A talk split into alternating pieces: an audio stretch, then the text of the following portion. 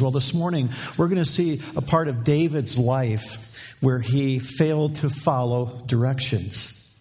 And it's really critical, and I'm going to take you to Second Samuel six. But before I do, I want to kind of bring you up to date, because we left David in a cave, if you remember. This is about a month ago when we were doing the David series. And remember the old concept of being a troglodyte?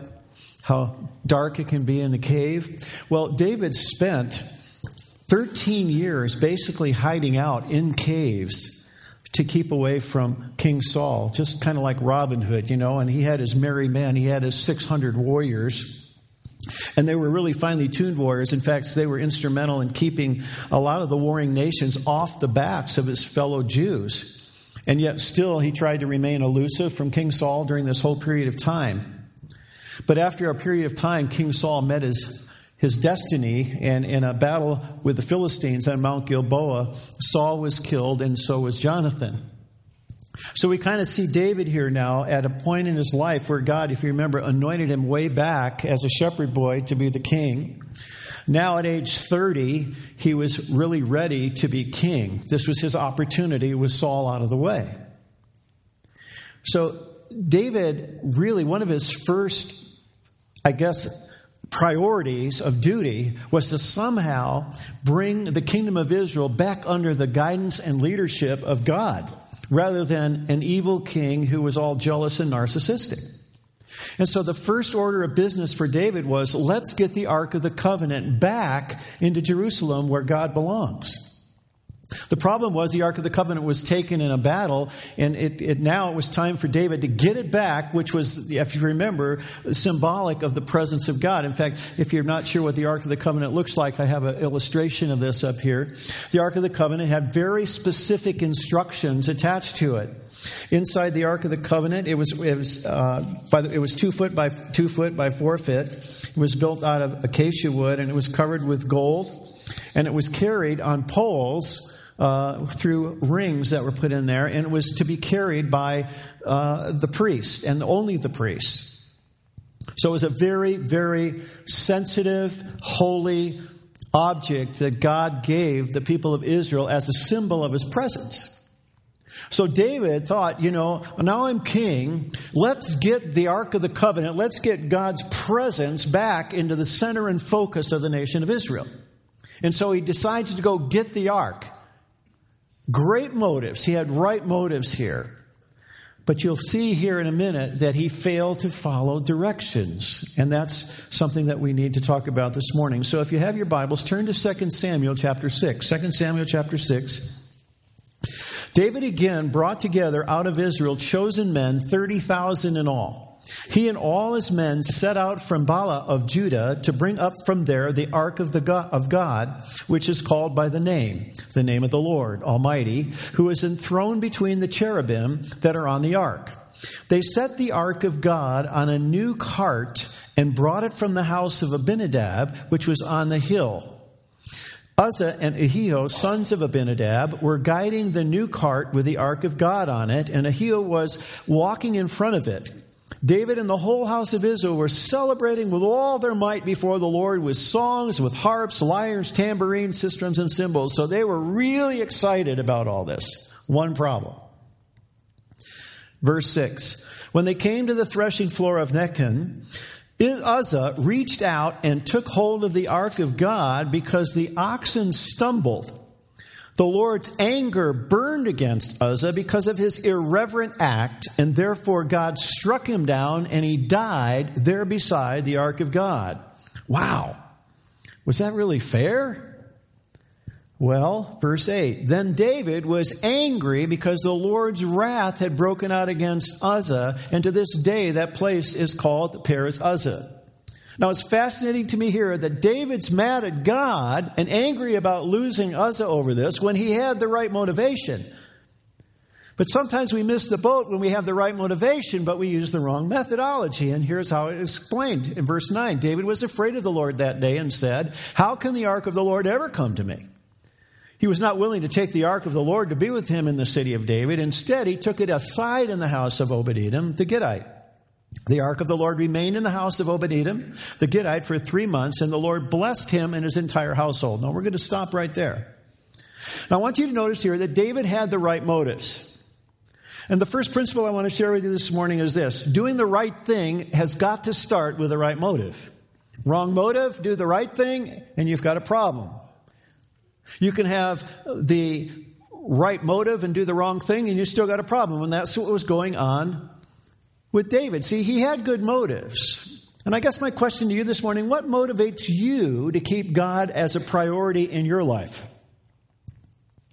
What motivates you and gets you excited about having God back in your life? Well, in this particular case, there was a long spiritual dry spell, and it was long overdue to bring God back into the life of Israel as a high priority. And maybe for some of you in your life, you've had maybe a long, long dry spell. It's been a long time since you really felt close to God and you felt like God was really an important part of your life and this intimacy factor wasn't there. And so it's kind of been motivating you to say, you know what, I need to get it together. I, I need to, it's been a long time. Perhaps some of you, it's because of some difficult circumstances. Maybe you've had some health issues or, or financial issues or relational issues. And it's been, been pushing you and compelling you to say, you know what, I need to get God back in my life. I can't do this by myself. Or maybe it's even because you've had some special blessings lately and life has been really good and you realize that all those blessings are coming from the Lord. And you say, wow, that I really appreciate that and I want God to be at the center and focus of my life. Maybe some of you, it's just plain guilt. There's been some unconfessed sin. There's been some areas of rebellion in your life and you realize, you know what? I got to knock this off, and I need to make sure that God comes back into my life so he's the center and focus of my attention instead of my own selfish and fleshly desires. Maybe it's just a, a good sermon that recently you heard, and it just kind of motivated you, and you said, you know what, I heard this message, and I really think it was for me. You know what, God, it's really important for me to make you a priority in my life. Or is it what Paul talks about in Corinthians when he says, I feel compelled by the love of Christ. That's what motivates me. It's the love that he demonstrated on the cross. We just celebrated it a few minutes ago. Is that what's really motivating you and compelling you to serve God and to do what God wants you to do and follow his direction? You see, David did have the right motivation here. He wanted God back in the presence of Israel. But as once Thomas Jefferson said, when the heart is right, sometimes the feet are swift. And the problem was he was operating on an emotional level, motivated with the right motivation, but he failed to read the directions. What were the directions? Well, the directions are very, very clear. You don't have laymen pick up the ark and throw it on a cart and haul it away. No, this is a holy God who has some very specific directions. It was to be carried by consecrated priests only, and it was to be revered and carefully carried by hand to wherever it was needed to go. And David ignored those directions and just went ahead and threw it on a cart and let some layman handle the problem. And look what happened in terms of his consequences. You see, David had the right motives, but he had the wrong methods. And that's principle number two. Right motives do not justify wrong methods. Right motives do not justify wrong methods. There's a great story about a guy, a guy named Jake and Sam. Jake was a game warden, and he was always amazed that Sam, a fisherman, showed up at the end of every day with a couple of three stringers full of fish. This happened when all the other fishermen came back with only two or three fish. Now, this particular lake was loaded with fish, but they seemed to elude the average fisherman, so there was no limit on number, only on size. And yet all of Sam's fish were big enough to bring home. The curiosity of the game warden finally got the best of him. So on one occasion, he said to Sam, you know, I- I'd like to know your secret. Sam, of man of not too many words, show up tomorrow morning. Well, the next morning, long before dawn, the game warden was there, and Sam showed up and met him, started the motor. And thirty or forty minutes later, they were out in some secluded part of the lake. It was important to Sam that no one else be around. Uh, when they stopped the motor, uh, everything was still as it could be. Sam reached down in his tackle box, pulled out a slender stick of dynamite, lit it, tossed it in the air. When it hit the level of the lake, there was an enormous explosion, and in a matter of seconds, fish of all sizes began to float up to the top of the lake. Without a word, Sam just began to row his way over and with his net pick up the largest fish and string them. Jake screamed, "Wait! You break every rule in the book. I'm going to throw the book at you. You'll be paying fines. I'm going to stick you in jail." About that time, Sam reached in his box, pulled out another stick of dynamite. He lit it and tossed it in Jake's lap and said, "Are you going to sit there watching all day or are you going to fish?"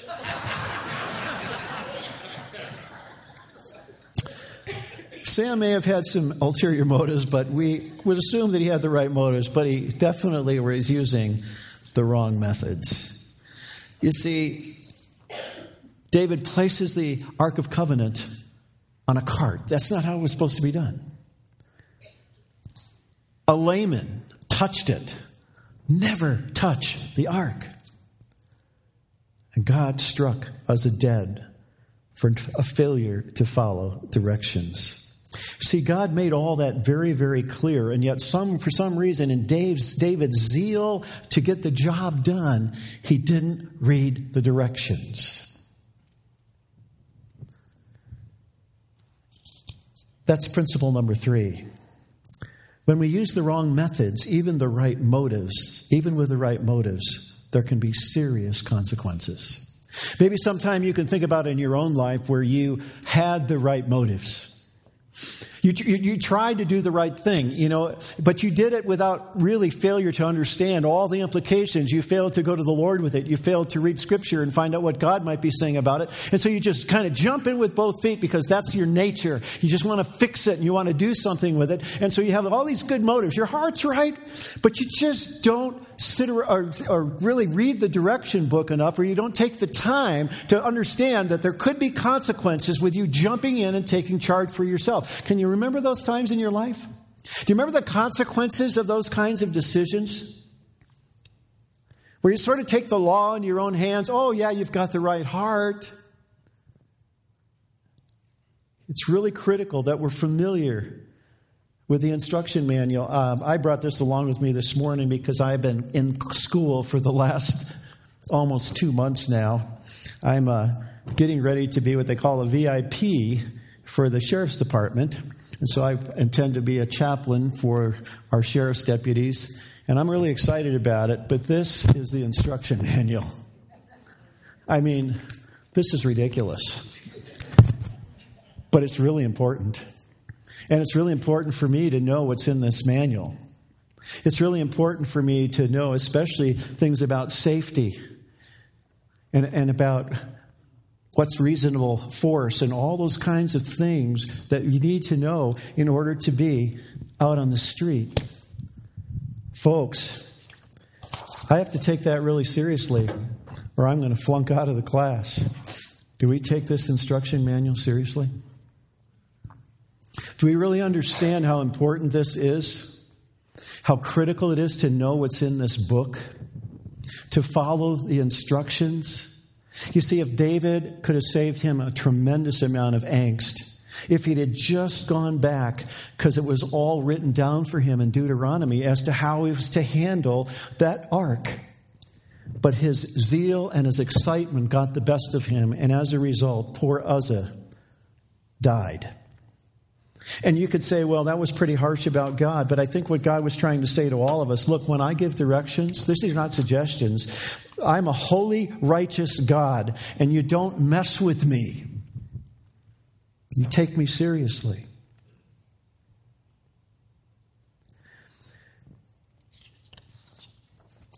What's really cool about this, though, is David finally got it right. You see, right motives and right methods are really important. And what I love about this is there's a do-over for David. Here's what's really fun. Let's read on here. And we, we already touched this, but we noticed that what David did, he didn't want to mess with the ark after he had this problem. And so he leaves the ark with Obed-Edom. Now, you can imagine if you were Obed-Edom. I mean, can you imagine this? You know, this Uzzah just touched the ark. He was trying to do the right thing to steady this whole thing. And, and yet God struck him dead. You want to leave the ark at my house? Are you kidding me? No way. But for some reason, he, he allowed God to be the center of his house, to be present in his home. And what was really important here is you notice that the Lord blessed him and his entire household. You know what I love about this? This is principle number four. When we experience God's presence in our homes, we will be blessed and other people will take notice. Is that how it is at your house? When, when people stop by, your neighbors, people that are around you, when, when they see what's going on in your home, do they really sense the presence of God in your home? And they sense there's something being blessed going on in your home? That's what I love about this. You see, when you bring God into your home and he becomes a priority and his presence is known, it's exciting to see how God can bless. Amen? So David gets this do-over. Verse twelve, now King David was told, the Lord has blessed the household of Obed-Edom and everything he has because of the ark of God. So what does David do? He goes down a second time. So David went down and brought up the ark of God from the house of Obed-Edom to the city of David with rejoicing. Now notice when those who were, what this time? Carrying the ark. They did it right this time. They were carrying the ark. And when those who were carrying the ark of the Lord had taken six steps, he sacrificed a bull. They consecrated themselves like they were supposed to in a fatted calf. And then David, wearing a linen ephod, which is really interesting, he kind of took off his kingly robes and put on these priestly robes, which was a very humbling thing for him to do. And so wearing this ephod, he danced before the Lord with all of his might, and he and the entire house of Israel brought up the ark of the Lord with shouts and sounds of trumpets. Awesome. See, God was back in town. Hallelujah. And people were excited about this.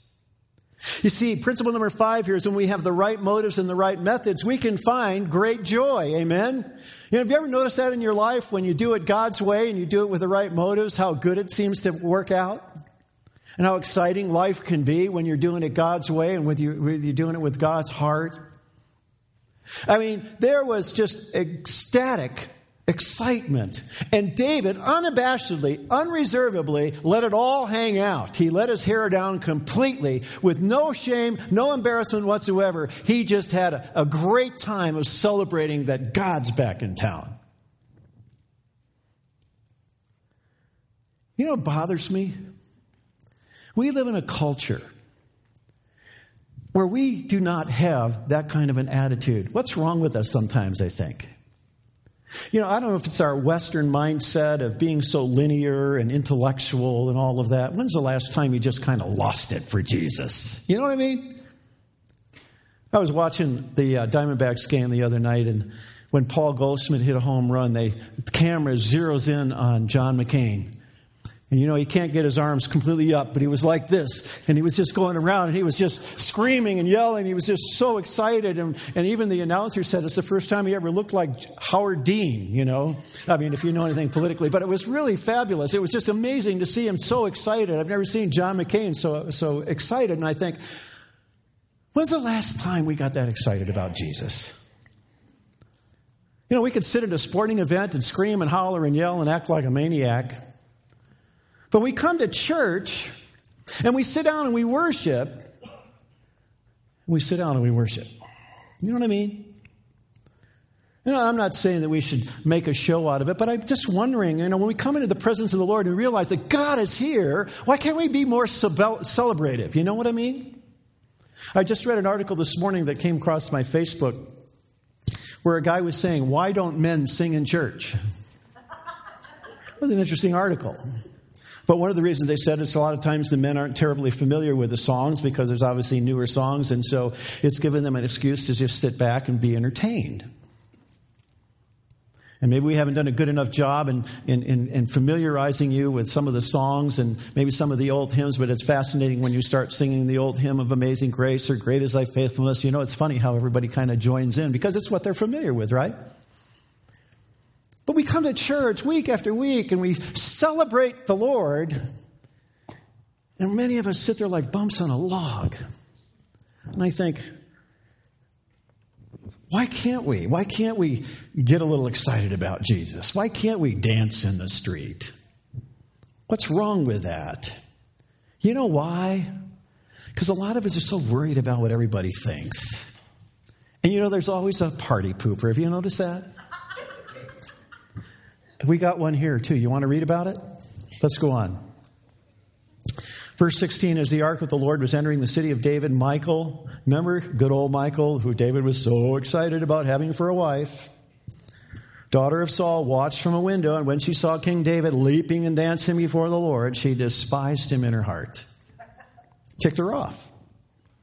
They brought the ark of the Lord and set it in its place inside the tent that David had pitched for it. And David sacrificed burnt offerings and fellowship offerings before the Lord. And after he had finished sacrificing the burnt offerings and fellowship offerings, he blessed the people in the name of the Lord Almighty. And then he gave a loaf of bread, a cake of dates, and a cake of raisins to each person. And the whole crowd of Israelites, both men and women, and all the people went to their homes. It was a great celebration. Fired up, excited. And then he goes home. When David returned home to bless his household, Michal, daughter of Saul, came out to meet him and said, "How the king of Israel has distinguished himself today, disrobing in the sight of the slave girls of his servants as any vulgar fellow would." David, what are you thinking? Are you nuts? You're the king. You're not acting like a king. What's wrong with you? Here's David's response. David said to Michal, "It was before the Lord.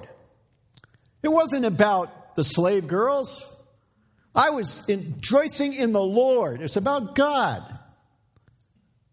And I want to say, I could add a few more words here to say, get off your high horse, Michael, knock it off. But anyways, he says, I will celebrate before the Lord. I will become even more undignified than this. And I will be humiliated in my own eyes. He said, I don't care what people think.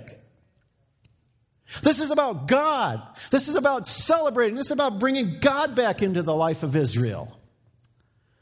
So Michael, get a life. You know, he didn't say that, but that was basically what he was trying to say. He said, I don't care.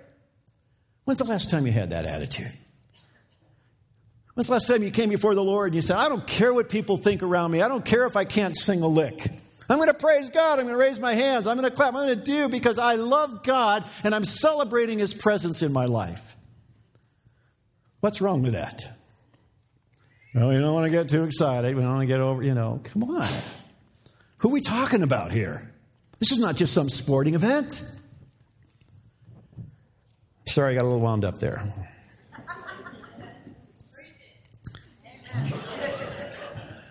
So let me close here with some questions. Here's David. God's back in town. Is God back in your life this morning? Have you had a long period of emptiness maybe in your life lately? It's been kind of dry. It's been kind of lifeless. You've been just kind of on cruise control, and you're kind of like the nation of Israel. You know, it's it's been a long time. It's been a long time for some of you that have had that those moments of great intimacy and fellowship with the Lord Jesus. And, and, and you've just need to get God back in your life. You need to, to make Him a priority again. You need to raise the level of His presence in your life. Here's another one as I thought through this message. It says, with, what motivates you to serve God? What's your motivation? Why, why do you get involved in church? Why are you in a community group? Why do you do what you do?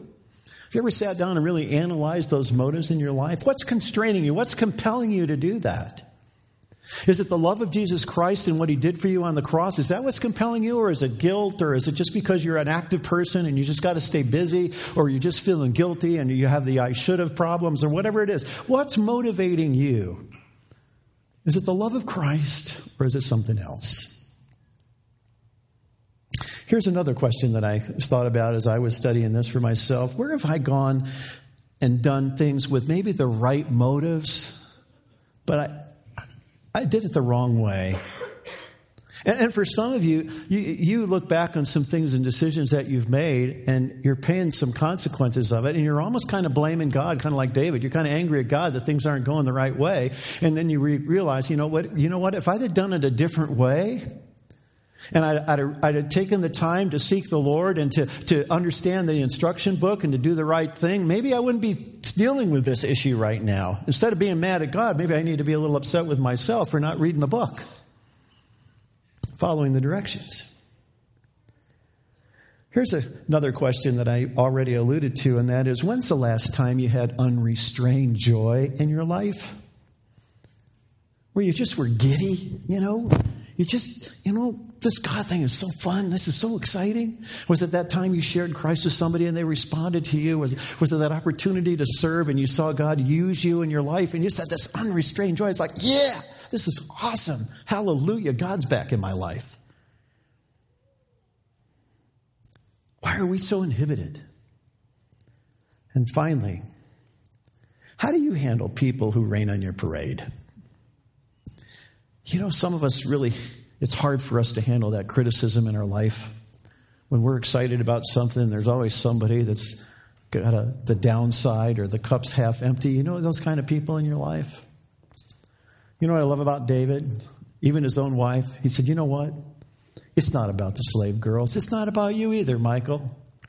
This is about me and God. And I'm so focused right now. I'm so energized. I'm not going to let you be a downer in my life. You know people like that?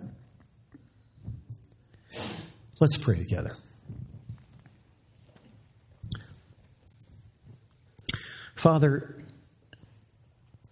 I sense your Spirit speaking to all of us this morning. It's so critical, Lord. You've given us a great resource, your your word, the Bible. And it's not a book of suggestions, it's a book of directions. Forgive us for not being too familiar with it or even knowing what the directions are and we just ignore it. I pray for that person who maybe recently did something, maybe perhaps with the right motives, but it all went sour because they used the wrong methods. And they're paying those consequences right now. God, I'm just so thankful that you're a God of do-overs, that we can get it right the next time. We need to know that you forgive us and that we can move on. We know that there are consequences sometimes that are really difficult to swallow, but in reality, Lord, you're still a redemptive God and you want us to, to come to you. And so for that person that's been struggling and inheriting some consequences of maybe even doing the right thing but had the wrong motives, whatever it is, Lord, help them to know that your grace is sufficient. God, I, I just pray that you would forgive us at times for being so passive and so lethargic. When we come into your presence, God, it should be something that's so exciting. And to know your presence should unleash some of those inhibitions and get us excited to know that we're worshiping and enjoying the presence of a living God who loves us so much. And Lord, for some of us who have those naysayers in our lives, that we allow them to influence us, those criticisms, those remarks that take away our joy and rob us of our joy. Don't let that happen.